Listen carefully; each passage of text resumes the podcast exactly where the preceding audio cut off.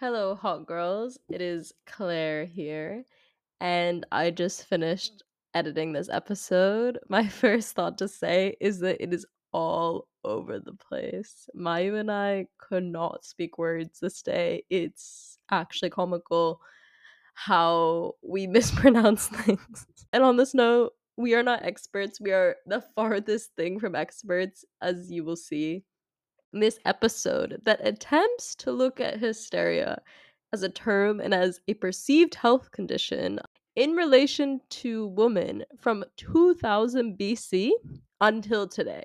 Okay, so I kind of gave us a big task, and with this came a lot of confusion. also, I wanted to say on a more serious note, this episode is heavy. It starts off pretty light and fun with discussions of uteruses apparently floating around women, and that's why they were becoming hysterical. But it ends with more of a discussion on the, the trending on TikTok of Delulu manifestation girlies. And we end about mental health in young people at university and postpartum depression and psychosis, as well as just how the systems have failed women not just in the past, but they still do today. So it is heavy, I won't lie. And we talk about all sorts of philosophers from Freud to Foucault to Hippocrates. So definitely go check out the reading list that I've made. Yes, plug for my reading list. I'm very proud of it on Notion because it looks so pretty where you can do your own research as well and also make your own conclusions about what some of these philosophers are saying because they're really saying some things. That's all I'll say. And I also really recommend, if you're not going to listen to the whole thing, to at least listen to the last 15 minutes. I also think this episode is timely not to toot my own horn, no, timely for all the wrong reasons. We live in a post Roe v. Wade world, and also across the world, women's rights are continuously being stripped in so called first world or mo- the most quote unquote developed countries. And women have all the more right to act quote unquote hysterical over these issues. I wanted to plug the feminist space on Instagram. We are working on a post on female rage, you should go check out at the feminist space, which I did some research for about how women have expressed their rage throughout history. Outside my flat in Warsaw, only recently, when I would say recently, only the last few days, has this horrible old truck with horribly vivid and gross photos of what they say is abortion that is used as pro-life propaganda that's been standing outside my house for weeks now. And it wasn't moved for any good reason besides construction. And every time i walked past it i wanted to destroy it. Also we recorded this episode a while ago. I'm not gonna say how long ago because it's a bit embarrassing. So if you want to see how dyeing my hair pink turned out, go on Instagram because it didn't really turn out well at all. Also, you can't really hear Mayu at some points, so I'm so sorry, Mayu. so take what you want from this episode. I think it's the one closest to my heart and one that after editing I sat and said, okay, this is why I do this. But also, women have all the more reasons to be upset today than they have in history as well. So, as always, rate the podcast on Spotify and Apple Podcasts and send me a shout of what you want to learn more about. And this is your cue to now listen to two. Okay, hello, hot girls. Today we are here once again with like the resident hot girl historian Mayu Sadler. Welcome to the pod again. Hello, hot girls. It is me. it is I. It is the ultimate hot crazy girls today. We're doing an episode on female hysteria or history of female hysteria. The title Neuroses, Humors, and Witches Oh My, I think is slay. if I do say so myself. Mhm. But before we get into the actual history chat, I just need like we just need to catch up. Today, I made it to 101 Spotify followers, which is so slay. Obviously on Insta, we are popping off. We are well over 1,500 followers on Insta, which thank you very much. But 100 Spotify followers, the fact that 100 people have clicked follow on Spotify, to me, is a bigger deal uh, in a way because it's like then you're actually engaged with the podcast, not just in the Insta. So thank you if you're one of the 101 Spotify followers. I basically like can't see who follows me. I wish I could. I wish I could see who from like high school, who from my past lives have followed. But thank you very much. And what I wanted to report to Mayu today is in honors of in honors in honor of 101 Spotify followers. I'm gonna dye my hair pink. Throw it back to second year of uni where I was constantly dyeing my hair for blue, pink, purple. It's giving Tumblr 2014 to 2016. Yeah. Lana Del Rey 1975. No, the worst thing is like there was times where like I had like blue, like just you didn't know me in that era. I had like blue spots in my blonde hair, and also I dyed my hair myself. That's horrific. And like you know that dyeing your hair blonde by yourself is just like because you've Mhm. done that. I was, I have crazy girl jet era. black kind of virgin Asian hair at the time. I mean, I was blonde as a child, but it went quite dark. It's You quite were dark now. blonde as a child. I was a blonde baby. It happens a lot also. of Asian children. They start off blonde, and their hair gets darker with age. Like mine is this dark, if not darker now. I, the day before Freshers Week, decided to bleach my hair at home with no mirror. I have a lot of hair. It didn't work. And so the whole of Freshers, I had a orange bob, and it was horrific. I can't even imagine. I was gonna ask, are you around today to do it? You're working. I'm working for it to close. Okay, fine. I'll do it myself and my friends. You're gonna do made up with pink hair. Oh yeah, and I'm doing like behave, like I'm doing all sorts of things. I'm going to Bergen with pink Oh, yeah? hair. Missing my soaking. Oops. Yeah. Also, congratulations to Mayu for finishing her disc. Yeah, but really- you did it. Really can you tell us how like you didn't turn in your primary sources? So I submitted my dissertation. Anyone who has done a dissertation will relate. You get so sick of it near the end. Mm. My conclusion is not words. Look, Claire read my disc. Claire did not read my conclusion. My No. conclusion was not words. I could not fathom a sentence at that point. and then I went to the pub after I submitted my disc, was just, you know, nattering along, chatting to people. And one of my history friends, EH, came up to me because we submitted our discs on the same day. She comes to me, she was like, Oh, no, like I finally submitted it. Like the archival sources was such a pain in the ass. I was sat outside the keys and I went, The oh keys. Oh my god, I forgot my archival source. I forgot to include my archiv- I- archival sources in my disc. Girl. Not only that, I didn't realize how Microsoft Word worked. So you know I hate how Microsoft everyone Word. can leave comments on your disc, and I shared it with a lot of people. I submitted the version with the comments still in it because I thought I deleted them. I hadn't. So I But you panicked. get in trouble for that as well. No. Okay. No, it's fine. I checked because all they were saying it's it was just gra- grammar stuff. Oh, English okay. is not my strongest language, so I said fair. Um, so I panicked emailed my tutor from my little staycation in Edinburgh. And I went, "Hi Joe, I'm so sorry. Nothing has changed apart from I deleted the comments and I added my archival sources. Please take it." And he did, but that was a panic. When she texted me that, I was like, "There's no way." I, Like, I was losing, actually no I was way. losing my mind a little bit that day, Yeah. vibrating in Costa, rocking back and forth. This woman submitted it. lives at Acosta. I swear, like if I were to look for you in St Andrews, if you go missing, the first place Yeah. I would go would be the Costa in St Andrews, the Costa in Dundee. I don't know if there is Uh, one, well, no, I bet you'd be going there. No, in Dundee, I go to the Waterstones. Real, I did know that actually. No, but the Costa in St Andrews is good This because oh no, the coffee sucks. No, I mean this tea sucks. Oh yeah, the detox tea. Yeah, I don't know why. Why did you it? It's on you. tea. But the Costa in St Andrews is always quiet, and they don't care how long you sit there because they're so understaffed. They were so mean to me once when it was still like COVID times and you would like have to stand in a line. I wasn't standing on the thing. That's like, on they you. had things. Bro, it was like they were like, you need to stand on that. And I was like, oh my god, I didn't know we live in a dictatorship. We do. We do. We do. Same with the library. They keep sending me emails saying I haven't returned books that I borrowed in third Yo, year. I need to return books. No, but I don't have them, so I'm gonna have to storm up to the front desk and say mm. I don't have them. Stop doing this. No, you know, I'm sitting in Mayu's living room right now, and it's like so classic. Whenever I walk by her house, like I see clothes hanging everywhere, and like today, there's also there's like socks hanging, towels. There's also, can you tell me what that thing is? The thing with eyes. Oh, it's a plant pot. Aw, Looks like Okay, I have to say, the only reason I always have laundry is I do laundry twice a week, maybe. Why? Because I go through, not twice a week, okay, maybe once a week, but it takes so long to dry in this flat. We don't have a dryer. So we have to open the windows. I think and let your it your flat is just cold and My gives flat wet. is cold, and wet. It doesn't. Yo, we're about not to talk like there's a part of this where with like humoral humoral humoral theory, they think that women are cold and wet are me- and men are dry. that makes sense. And Why is she in a tank top? girl, that's honestly me She's in my it's- history class.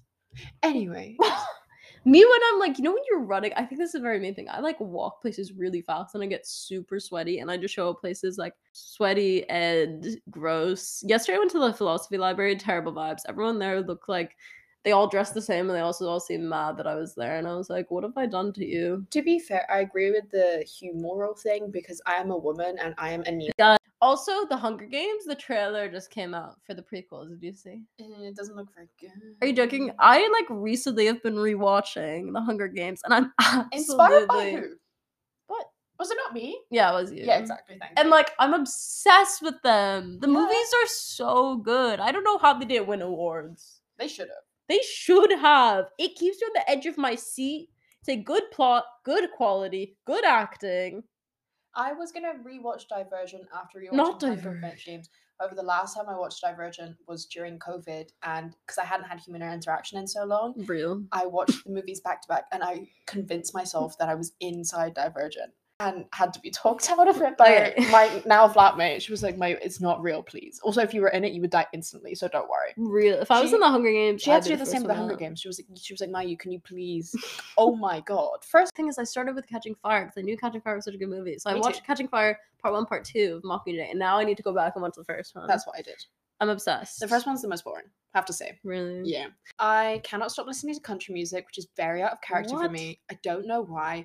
I have listened to Me to Me by Morgan Wallen, and I kid you Not, not, Morgan. like 14 times today. I know I don't agree with him, but that one song and Single Which Then She? Was, is you later anyway. no. uh, just that, so finish my diss. Was hanging out with cats in Edinburgh for a while, which was very cute, except I broke out in hives, and they're still here. wait, what? I'm allergic to cats. I took antihistamines every day, but they were climbing on Good thing top you of my went cat face. sitting. Yeah, I know, but now I have Like, hives, what? and they better be gone by made it. Thanks for that update. I wanted to kind of go over what we're going to cover in this female hysteria episode. First, what is hysteria historically?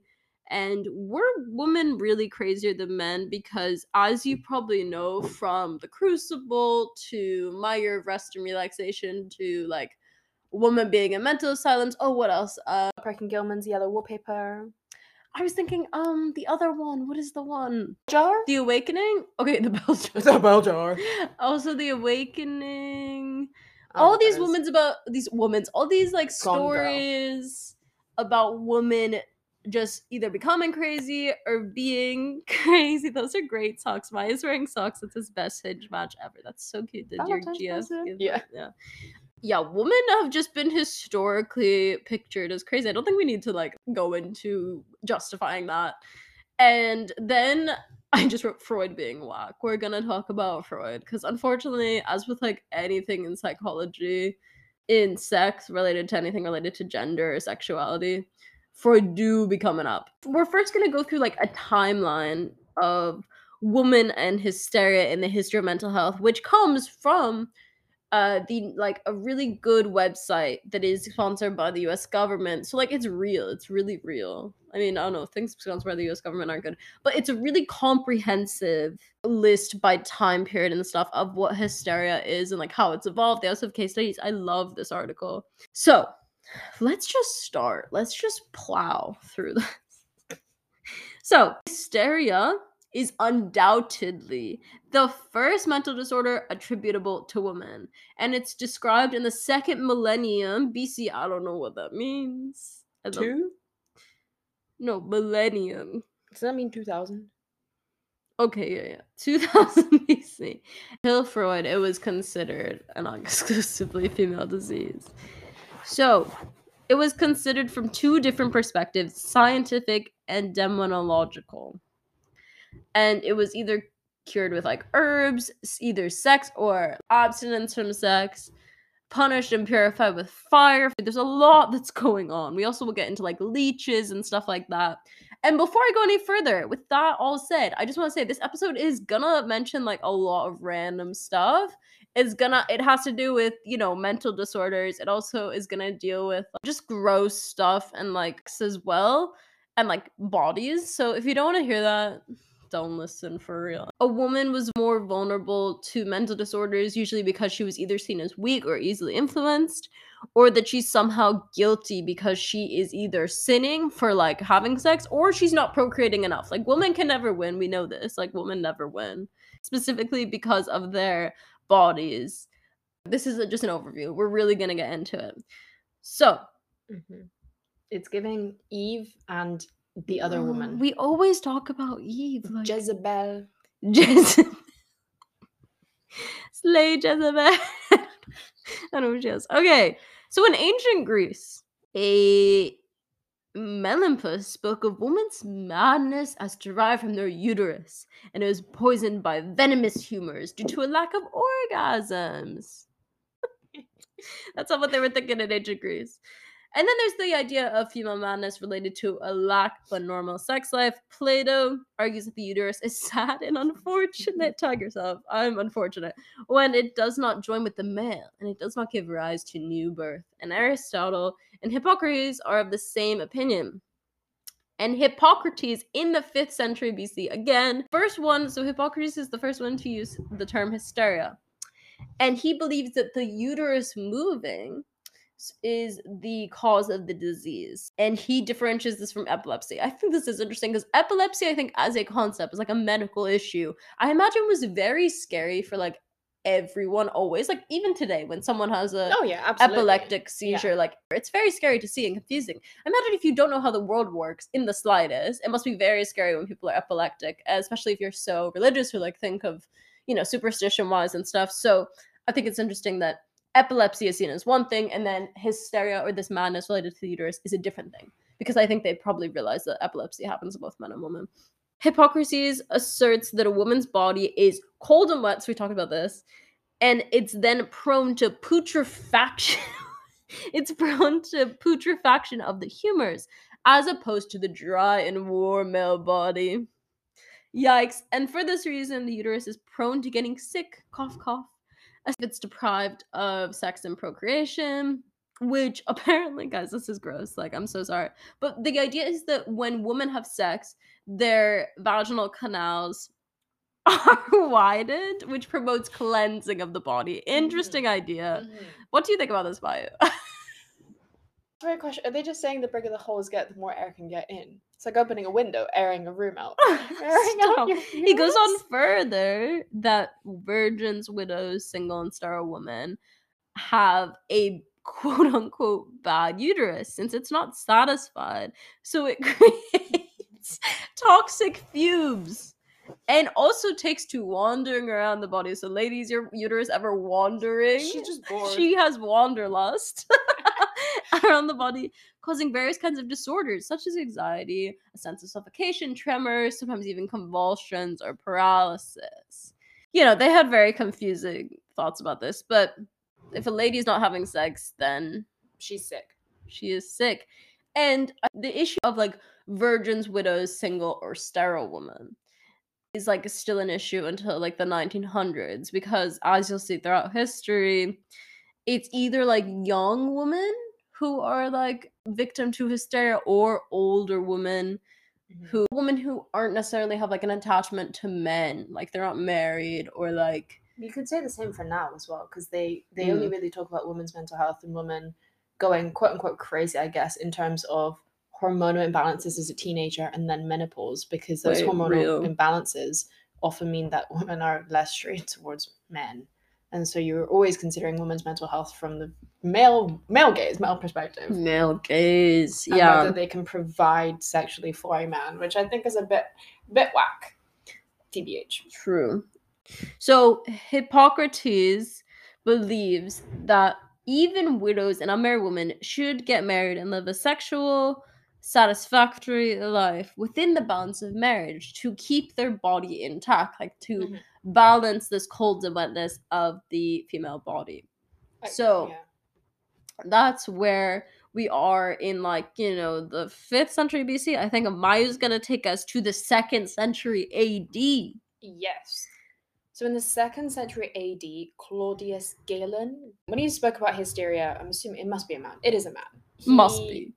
Said that the treatment for hysteria consisted in purges, administrations of hellebore, mint, laudanum, belladonna extract, valerian, valerian. But I was to to this day, say, yeah. and other herbs, and also getting married or repressing stimuli that could excite a young woman. Soranus, who was a Greek physician from the first half of the second century AD, he was considered the father of scientific gynecology and ob- obstetrics. OBGYNs. Not you strongly to say obstetrics. He believed that women's disorders arose from the toils of procreation and their recovery is encouraged by sexual abstinence and perpetual virginity, which would be the woman's ideal conditions. Can I stop you there? My interpreca- interpretation of this is that you know how women after childbirth, like it's recommended you don't have sex for sex for like six, Six. weeks, and I'm like, is that like is this part of it? Like, does is this where that comes from? I don't know. I'm That's pretty probably sure it's because a child comes out of your vagina. Well, obviously, but like before, if they think that women need to have sex, maybe they're like, right, it doesn't matter if you just had a baby, we got to still have sex Oh, so that you continue to be balanced. So your Mhm. uterus doesn't jump around your body and cause you to become hysterical. Because the whole thing, we're going to get into this. Postpartum is a big issue for women in history and Yeah. today. But like the idea around postpartum issue is not really recognized. You can go on. Well, to continue, Soranus believes that fumigations, cataplasms, and compressions were ineffectual, and that instead the hysterical body should be treated with care, with hot baths and massages and exercise, because this would prevent women's diseases. I mean, kind of true. Like, have a hot bath, calm. That's what Cam says, yeah. In various texts, women were not described as quote unquote patients to be cured, but rather as the cause of a particular human disease, which was then defined as the madness of love and unfulfilled sexual desire. Sex just doesn't go away. Which I think, you know, it's interesting with the BC and the AD. One of them is saying shag a lot, and the other one is saying don't shag. So as we get into the Middle Ages, the issue of heresy starts to arise. I think anyone that's done history would have read a lot about the Middle Ages and heresy. Very interesting. Worst, worst lectures in MO 1008. Oh, I know. my Bear in mind, again, not to get back to the Mayu lore, I did all of this not knowing what Christianity and heresy was. I was so confused. Mayu Christianity. My. Christianity lore. Anyway, the struggle with heresy assumes a political connotation because the church had unifying Europe under its aims. Girl, I don't know. I'll explain it. You Okay. Explain it. Guys, the Middle Ages, I'm taking over because Mayu can't read. is the the church in Europe, they want to unify Europe under Christianity. Yeehaw. And the Inquisition decides that mental illness is the result of women making bonds with the devil, and hysterical women were then subje- subjected to exorcism because they believe that they need to get the devil out of them. And in early Christianity, exorcism was considered a cure but not punishment. So it's not, you know, like, oh, you cr- terrible woman, we're gonna, you know, give you an exorcism to punish you for your connection with the devil or whatever. It's more like we're going to try and help you, I guess. Mhm. But it does become a punishment when hysteria is confused with sorcery and later. So the Inquisitor found sin in mental illness because he said the devil is a greater expert of human nature and may interfere more effectively with a person susceptible to melancholy or hysteria. So hysteria was considered a woman's disease, and who more than women are prone to melancholy? Real. For real. So this disease is the basis of female delirium. The woman feels persecuted, and the devil himself is the cause of this mal de vivre, which deprives a woman of confession and forgiveness and leads them to commit suicide. Yeah, I feel like there's a big jump there, but I think the idea is that Woman sad, devil comes, they die. yeah, real. Like I think that's basically the idea. So the Inquisition was obviously not a good time in Europe, and I guess this is one of the reasons. Echoing the bell jar. It's What? I never read the bell jar. You shouldn't. Okay. I won't then. Women who are most affected by hysteria, as we d- discussed, were elderly and single. And sorcery becomes like the scapegoat as like the explanation for why these women have like been outcasted from society or that they are feeling like distance from society. And i just found this interesting. The latin word femina is formed from feminus feminus? And that is who had less faith. So kramer and jacob sprenger make the publication of the famous Hammer of Witches, the Malleus Maleficarum, in 1486, which is like prime Inquisition time. And in this, they talk about evil origins from women. So women are just the worst, according to them. And it apparent this text is apparently one of the worst condemnation of depressive illness in like the course of Western history, and until the 18th century, thousands of innocent women were put to death because on the basis of evidence and confessions obtained through torture that they have been evil and they've been possessed by the devil and participated in sorcery. I feel like in MO 1008 you do like read stuff about witches and about women being yeah, we're gonna talk about the Salem trials. Hildegard of Bingen. I don't know. Bingham sounds fake. What no, Hildegard of Bingham. I remember I studied her. I think in MO thousand and eight or something. Hildegard. Hildegard of Bingham. She was this nun, if I remember correctly, who because she was oh. a woman, people didn't really. She's a real girl. She bad. That she was as faithful, and they thought she was going crazy because she kept seeing visions of Jesus. Turns out, I think she had epilepsy. But anyway, they never believed women had a strong faith. And the Italian Renaissance changes this a bit and they try to give a scientific explanation of mental illness. As we know, if you took MO 1008 or anything similar to it, you know that the Italian Renaissance is like kind of a turn towards reason and like trying to sort things out in a different way than before. So, Girolamo Cardano and Giovanni Battista della Morta were interested in sorcery but they didn't really see like demonic cause in it while like you know the inquisitors saw sorcery as like something related to demons and the devil. So they identify the origin of certain behaviors in fumes. So let's we go back to fumes here return to like humoral theory kind of. Populated water certain substances that induce visions or pictures and they both make their considerations on physiognomy. Let's look that up I think you said populated water instead of polluted water. Sorry, polluted water. Physiognomy, which is a person's facial features are expressive. I guess about like how they look. Okay, that makes sense. Another important physician, the Dutch Johan Weyer, intended to prove that witches were mentally ill and they should be treated, therefore, by physicians rather than being interrogated by ecclesiastics, which they have been at this time and they continue to be. And in 1550, he becomes the private physician of Duke William of Cleves, who experiences mental illness himself. And the Duke observes that people who were prosecuted as witches mm-hmm. had some of the same symptoms as his relatives had because depression and uh, mental illness was running in his family. Mm-hmm. So I thought this was really interesting because this big guy in power is like, hey, wait. There's something connecting wait, yeah. in the bloodline. And so in the Renaissance, hysteria is still like related to femininity and is very symbolically connected to women. So written records tell us several outbreaks of hysteria.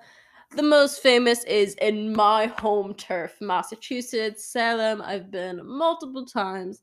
Now it's more like people like to go there and like buy little like incense incense, like gift shops with like witch, like tarot cards and stuff. Like I don't know, they're really making a lot of money at that out of that place. I feel like, and there's no record of the first stage of this disease, which has like you know Salem is a lot of young women, and the idea is that people think that young women made a deal with the devil, and the girls are possessed in February 1692 and they're staring with barren eyes. They make noises. They have uncontrollable jumps and sudden movements.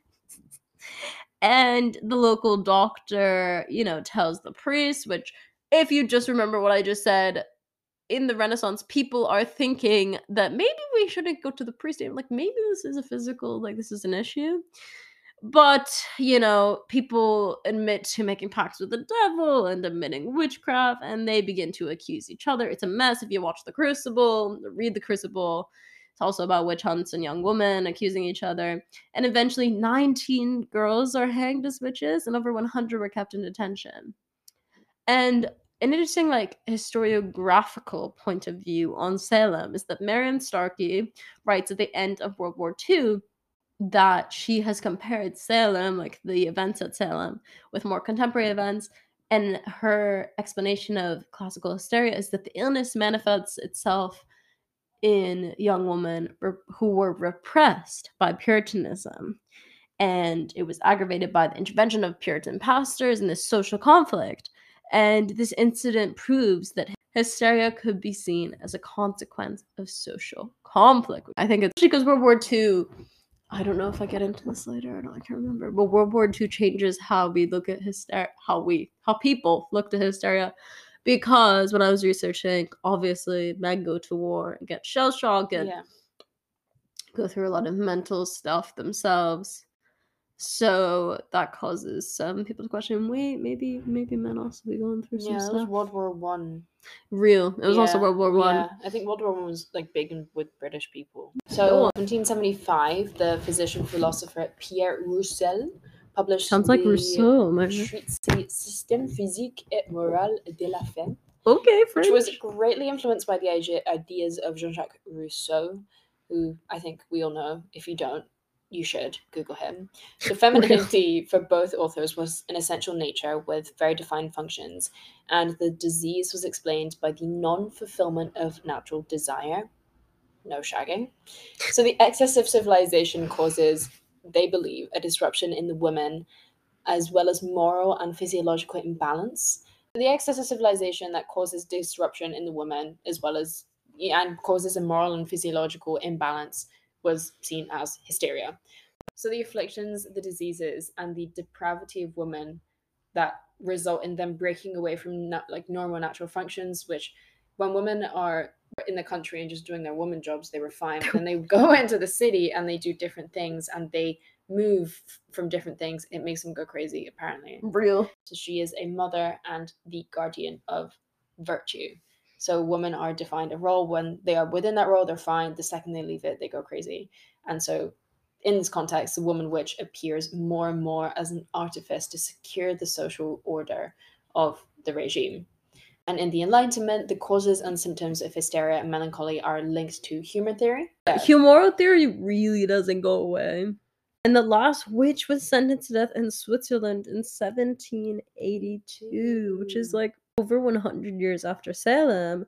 And it's 10 years after the publication of the latest volumes of Encyclopedia. And basically, in this encyclopedia, they, they say the idea of like witches and sorcery like aren't real. They're like, it's all Yeah. like fake, like just shut up about it. But this is, you know, 10 years after this publication.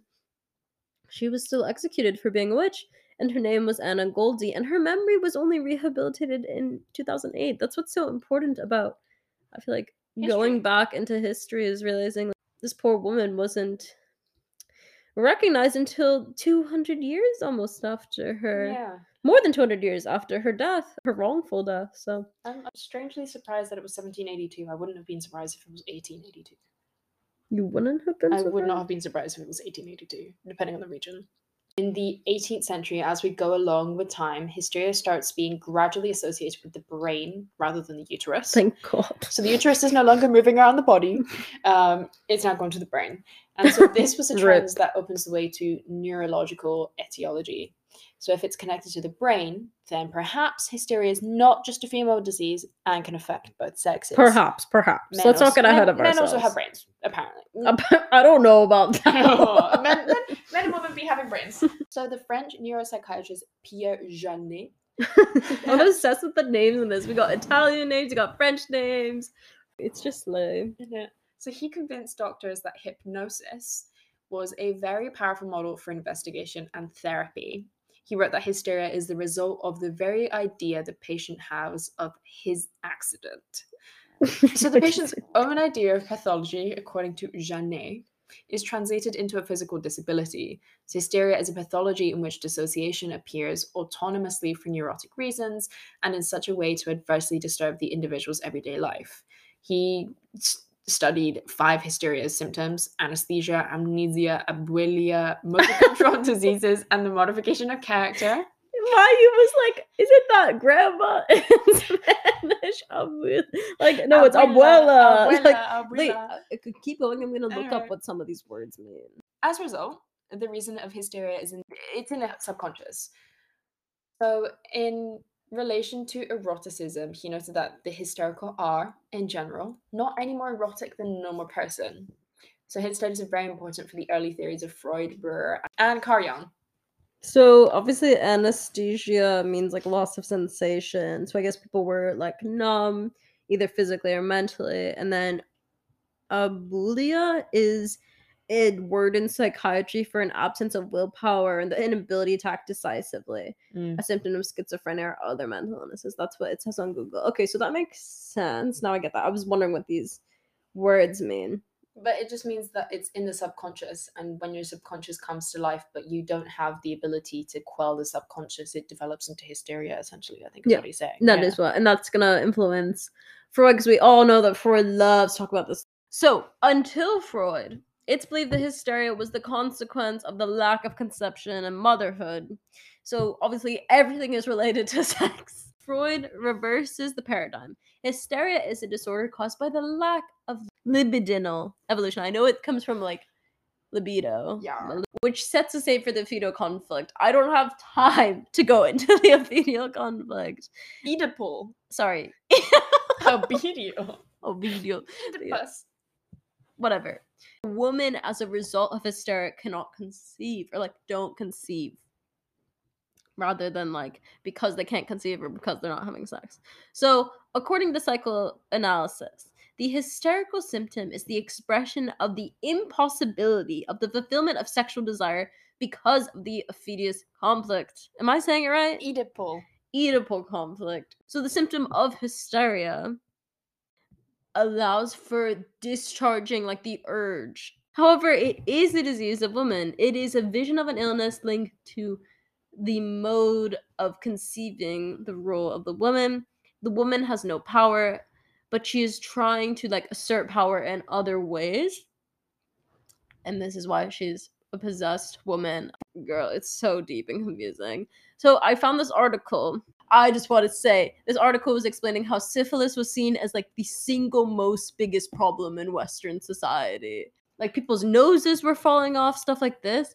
And the article starts out with like a passage from the Bible, and it talks about how syphilis is the biggest irony because obviously God wants women and men to procreate. But in this process of procreation, they get this terrible disease that stops procreation. So 1943. in 1943, we came up with the syphilis. Three doctors working at a U.S. Marine hospital on Staten Island in New York treated and cured four patients with syphilis by giving them penicillin. Penicillin was like, we could do a whole episode on penicillin. Freud and his colleagues acknowledged the damage of the prevailing social cultural construct of female sexuality. So, women's neuroses or hysteria was resulting from the repression of sexuality.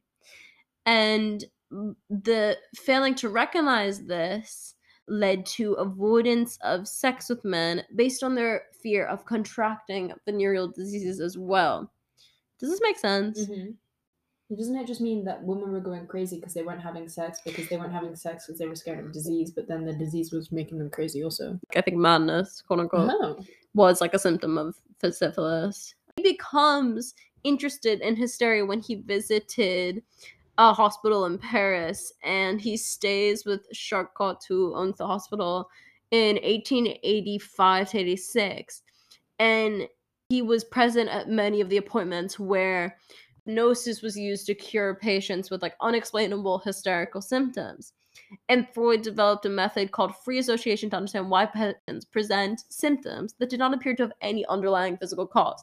So I think the whole issue at this time is why are people being hysterical or like acting weird if they have no physical issues with their body or where is it all coming from? And he called this method psychoanalysis, and psychoanalysis is predicted on the belief that unacknowledged psychological conflicts produce physical symptoms. And repression is the primary physiological defense mechanism. If repression alone is not effective, then the anxiety surrounding the conflict is expressed through a variety of behaviors. So if they don't know how to deal with this repression, to deal with these issues, they become hysterical. And in his treatment of young women, Freud identified physical symptoms that he believed were caused by the repression of sexual desire. FND is the current psychiatric term for the disorder formerly known as hysteria. Weakness, abnormal movements, or non epileptic seizures that are inconsistent with a neurological disease, but nevertheless cause distress. Basically, it is important into this like treatment of hysteria is the idea that hysteria could come from like the subconscious and that you mm. have to do stuff to kind of deal with like underlying causes that aren't physical and understand why someone might be presenting hysterical symptoms. So it's a bit much, isn't it? So, no. no, fair end of this article i think is really interesting. I don't know if you've had a chance to read it but it's about like the difference in hysteria in western versus non-western societies. And in the second half of the 20th century there's a decrease of hysteria in western societies but don't worry this doesn't mean people get healthier. It just means that people have more depressive and anxiety neuroses so it's just like the terms are changing and the date of annual admission for hysteria to psychiatric hospitals in England and Wales from 1929 to 1978 shows that they are diminished by nearly two thirds. So let's think about that. This is 1949 to 1978 is prime Cold War era, mm-hmm. uh, with a marked decline in the proportion from 1971 onwards, and a similar decrease is recorded in Athens since then, there's been a rapid decline frequency by which like people were admitted to psychiatric hospitals for hysteria. They had more, I guess, medical terms for it. But look at studies on Indian patients of other non-Western countries such as Sudan, Egypt, or Lebanon, that in the second half of the 20th century, hysteria which was a way of expressing emotional distress, remained a prominent condition among psychiatric patients, although anxiety and depressive neuroses may have gained little ground. So it's kind of opposite. The concept of hysterical neuroses is deleted from the 1980 DSM 3, which is the Diagnostic and Statistical Manual of Mental Disorders, third edition. Um, and, and it is translated in many languages. That's what Wikipedia says. So, my, why don't you talk about westernization? Yeah, so the evolution of this disease seems to be a factor of social westernization. Several studies on mental diseases seem to validate this hypothesis, with 78 the Henry B. Murphy. Henry D. Murphy. individuated the main causes of melancholy and social change and consequent socioeconomic changes. So, self blaming feelings, no self esteem, and helplessness due to a rapid social change in areas of, he looks at England, that were interested in turning the feudal economy into an industrial one, and more recently in some areas of Africa affected by rapid economic development. So, in both cases, the onset of psychopathological symptoms had been related to two main factors so, whilst on the one hand, the disruption of an enlarged family and the loss of close emotional support for the individual, and then on the other hand, by a march driving towards economic individualism.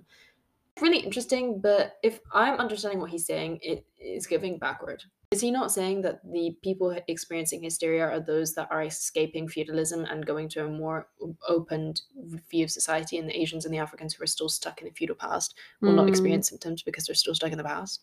And that it's the going forward and the evolution of people that is bringing in illness. I was thinking more like this idea community ties to like individual economic independence. You need to I guess yeah, like oh they're not depressed because they're not in a factory. I don't know. Yeah, because I mean, like that they're not exposed to things that Westerners are exposed to. Do you mean? Yeah, I think uh, that's what I got from it. That's what I was getting was mm-hmm. Westerners are becoming more forward, and whilst this means that there may be the loss of family and there may be this onset of new mental illness, it also means that they're going forward, whereas all these people are mm. stuck in the feudal past. Yeah, so it's just n- not true. But time will tell. just wait, just wait. And then went crazy. Me for real. Like, women have jobs, but what they're saying is women, from what I understand, women have a job and go crazy because they have a job, and so they're taking on this new role whilst also still having to take on the role of being the housewife and the mother. And so then you're doubled over by all of this new responsibility. And instead of having a decided future as was when you were living in a feudal system mm-hmm. with capitalism, A, you have to work and you have to decide your own future, but B, then you have to go home and raise your family. And that's two jobs. And of course, women could be going crazy.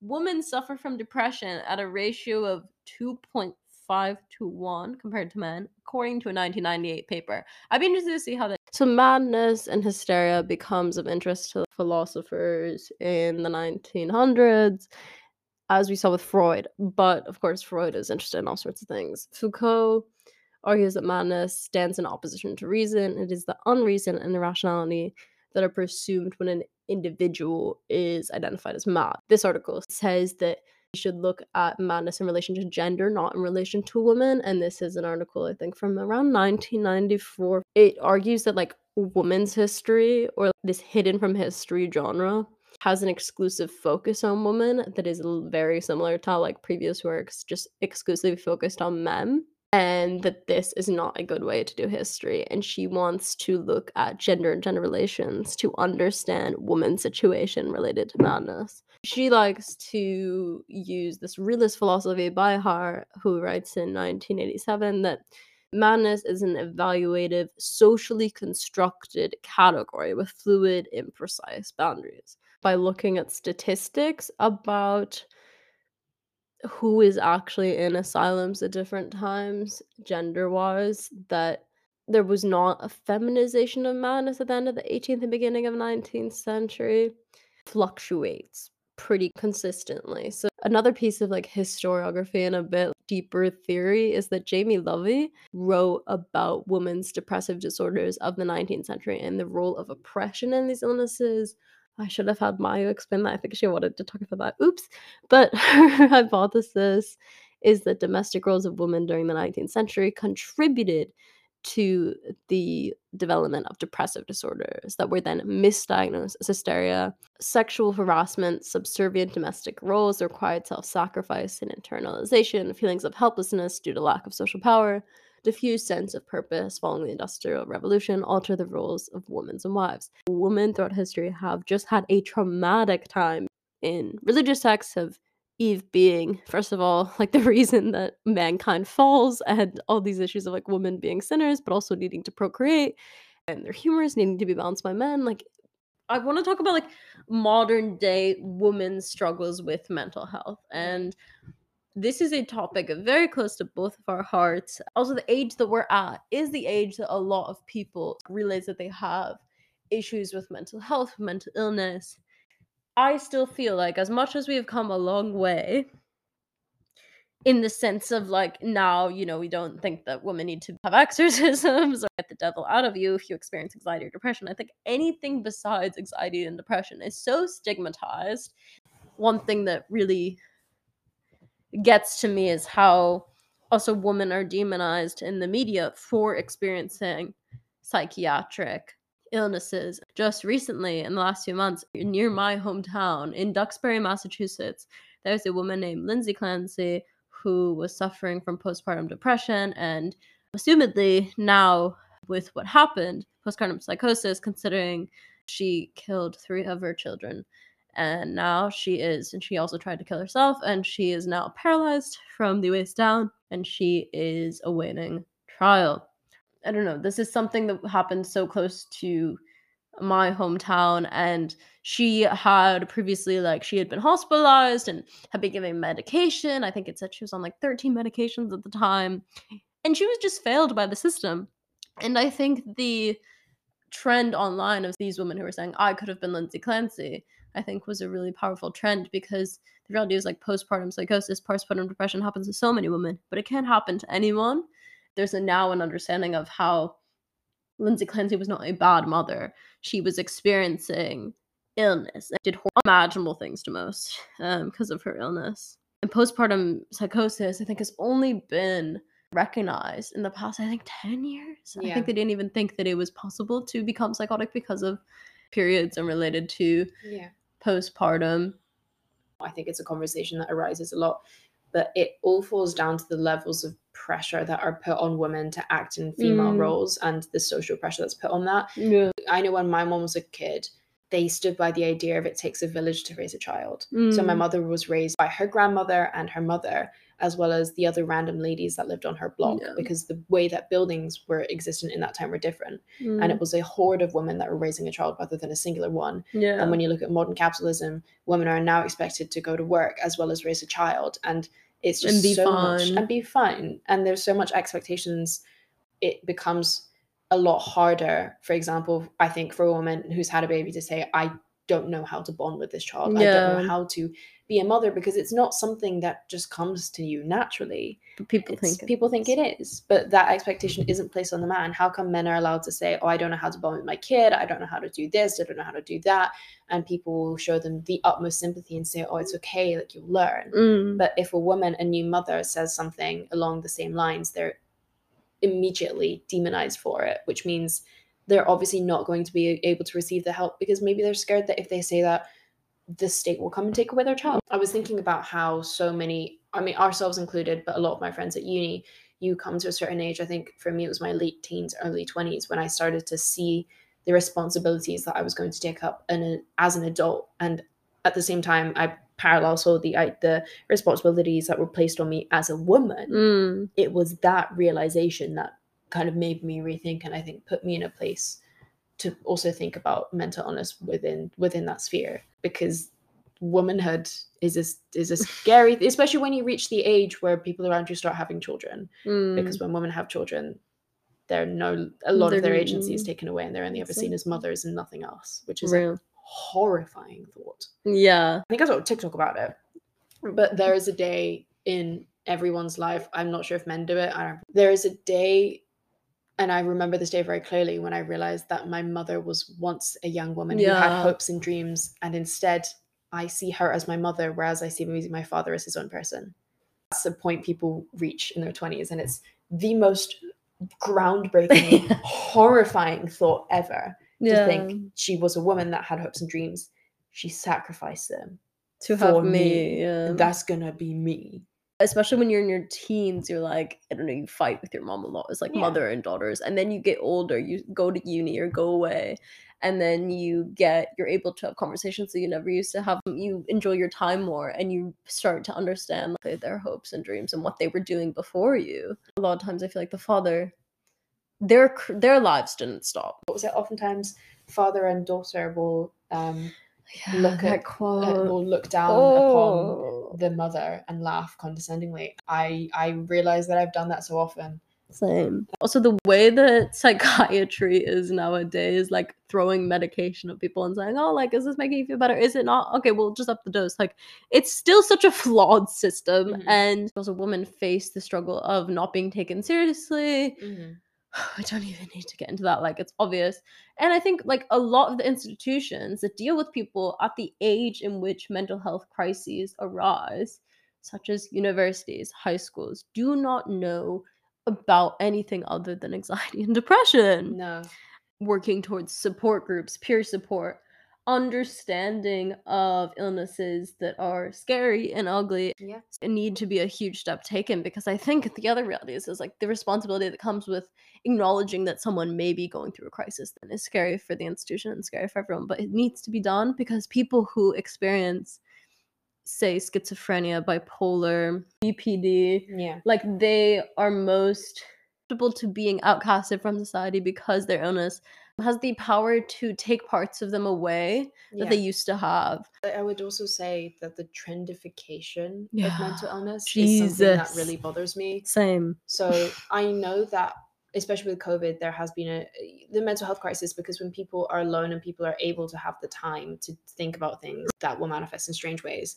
But when I see people saying, oh, "OMG, I'm so BPD," "Oh my god, I'm so autistic," "Oh my god, I'm so depressed," I know people say it all the time. all the time, and I always make a point of I'll laugh along with it for the first couple times, but as someone who's as someone who's been there and done that, and I think a lot of people have mental illness and things like neurodiversity are not pretty. They're not funny. And I think people like to think they are fun, and of course you can make you fun. can make fun like of them. If you've been in that situation, I think humor is an important way to Deal deal, with with it. it. However, I think that what this is doing is it's making it like a cute little trend. And so when the ugly head of mental illness rears, people don't know what to do with it and they they kind of look down upon people. A lot of the times, like Claire was saying, you don't have control over what you're doing and you need help, but the institutions are not given the funding, are not do not have the awareness yeah, and just it just means that the people who are the most vulnerable and need the most help are within a position where they are so stigmatized that they can't really do anything.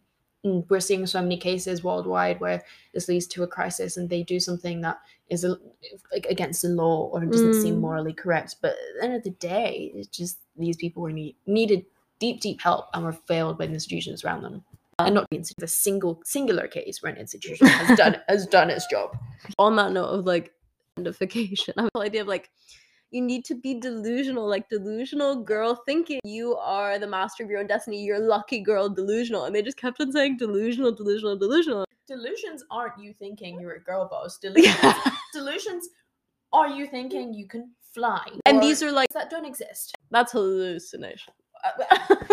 but like no exactly and i think there's also intrusive thoughts oh my god my intrusive thought one i just think about it like if you're saying these sort of things and then like someone comes to you and is like i think i'm experiencing delusions. I think i'm experiencing like really obstructive intrusive thoughts. Like you wouldn't know what to do because you're so used to being like slayed like delusional girl thinking. It's a bit scary right? And i'm Mhm. all for like one thing i love about Steffi Wings. Steffi has come out and said like she is a woman who has been you know dealing with a different mental health journeys and one of those is dealing with thinking that um, she might have autism and being diagnosed with autism. And being a woman with autism like that is a whole other story Don't than being me than being a man with autism like the and even same with adhd she does a great job bring, raising awareness about how like symptoms of autism and neurodivergency in women are different from men. And that's a whole other story. Yeah. but with like these ugly quote unquote mental illnesses they're also much more common than you think. Like Like, oh, yeah. Space now where it has become a competition of who is the most mentally yes, ill. yes Massively disagree with. It is never a competition. Any sort of you want to be well like You want to be well. you know thing which i've seen maybe it's also because we go to a very academically charged university where people are saying Real. oh i only got this much sleep oh i was so depressed that i did this oh my ed was so bad that i did this it is not a the fact that you experienced anything of the sort is never fun but it doesn't have to be a competition. Everyone has different experiences and when you make it a competition it not only negates the experiences of people that are on kind of the more extreme ends but it makes the people on the extreme ends feel more segregated. Yeah. And I'm all for talking about mental illness.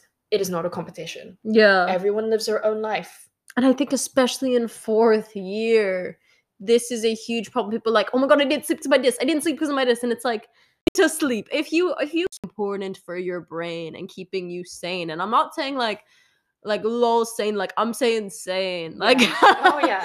um As a as a fourth year, it is get sleep. It is Yeah. not smart for You you, to be having Red Bulls. to. It is not smart for you to be getting less than six hours of sleep because that will catch up with you, and damn will it catch up with you. and looked in who you know lost their lives to mental illness because they were not understood and they were not treated as having real conditions or you know uh, because of their mental illness. And just like the way that we deal with mental illness hasn't changed that much. If you are severely institutions i think in the world that are actually trying to work with people who have severe mental health issues especially women um reintegrate society rather than saying well like you've had this many issues I think the best thing we can do is just, you know, keep you here, keep you on your meds, whatever. Also, not to mention, I can't even get into the profiting, like the mm-hmm. money that these institutions take from innocent people, innocent family members trying to save their family members' lives. Like this female hysteria, as much as like the title is a joke, and it is like funny to think about how people were thinking about the uterus like floating around Yeah. women's bodies. Women, especially as we see with Lindsay Constance, as we see with anything, still suffer immensely from mental illness and not being treated correctly and respectfully as to stop this trendification and competition related to mental illness, especially in young people, especially on the internet. Mhm. God, please. Nonetheless, if you're experiencing things, speak to your friends, but also speak to professionals. You need to Like if you're to at university, please speak to student services. girl, students for example, student services didn't. They can help you get extensions, which sometimes are very good for your brain. sometimes are very good But like, don't brain. dwell on it alone. That's never good. And don't No. ask TikTok. Don't Do not be posting on TikTok about your mental illness. That's No. my suggestion. Also, like, hysterical. Don't be delusional. Take time off. Take it. Also, Full day. Full day If off. you are in fourth year, your dissertation. Take a day off. Take a damn day off. Just don't open your computer and go. I don't know if you're in St Andrews, go to Dundee and have a day in Dundee. Go to, I don't know why you're suggesting Dundee. but do something. Real. Do You something. don't have to be in the library every damn day. Like it's not. your friends, socialize. I think eat there's this whole. I think there's also this issue of like flexing that like you haven't seen your friends in like a week because you're It's working. Like, no, go out, do something fun with your friends. Also, not to sound like everyone's mother, but quite genuinely drinking water, having three full meals a day, Real. waking up, and at the same time, going on a walk will help you. Sometimes, if I don't leave my house, I'm off eating meals, drinking water, sleeping, like the basics, Oh, yeah. guys. Extra going. Not. I'm not saying like go to a Pilates class. I'm saying going outside, take a walk. Like these to do. Touching grass gonna cure your mental illness. no, but legit, go hug a tree. go hug a tree. No, But, seriously, get those basics covered because sometimes when you're so wrapped up in life, you forget to cover those basics. And Yeah. without those basics, you can't really function as a person. especially in fourth year when you're like, there's such tunnel vision in fourth year. Oh, right yeah. Fourth It's- years are off. Seek help where it's needed. Take yourself seriously, but it's not a competition. It is never a competition. Never needn't be. and the people around you care about you Yes. and you should Communicate. communicate with the people around you if you feel like maybe you know you are entering some neuroses humors or witches female hysteria but really the people around you do want to help you and you know it's once in a while Mhm. mental I feel like health like physical health changes throughout time goes through ups and downs obviously you don't have to go into it but there's a big difference between mental health struggles and like Psycho- mental yeah. illness psych so all the women before you um who be working towards changing how we view mental health in honor of all the people who were hurt or killed because they were seen as like witches because they were experiencing hysteria or experiencing like when I would say hysteria, like anxiety, depression, bipolar, who knows, like d- delusions, hallucinations. Like you never know, especially with history. We just because of the way that history is written, um, people experiencing issues since the beginning of time, and they will continue to. So we need to take care of ourselves. Take care of yourself. See you later, hot girls. Bye, hot girls. I'm gonna go.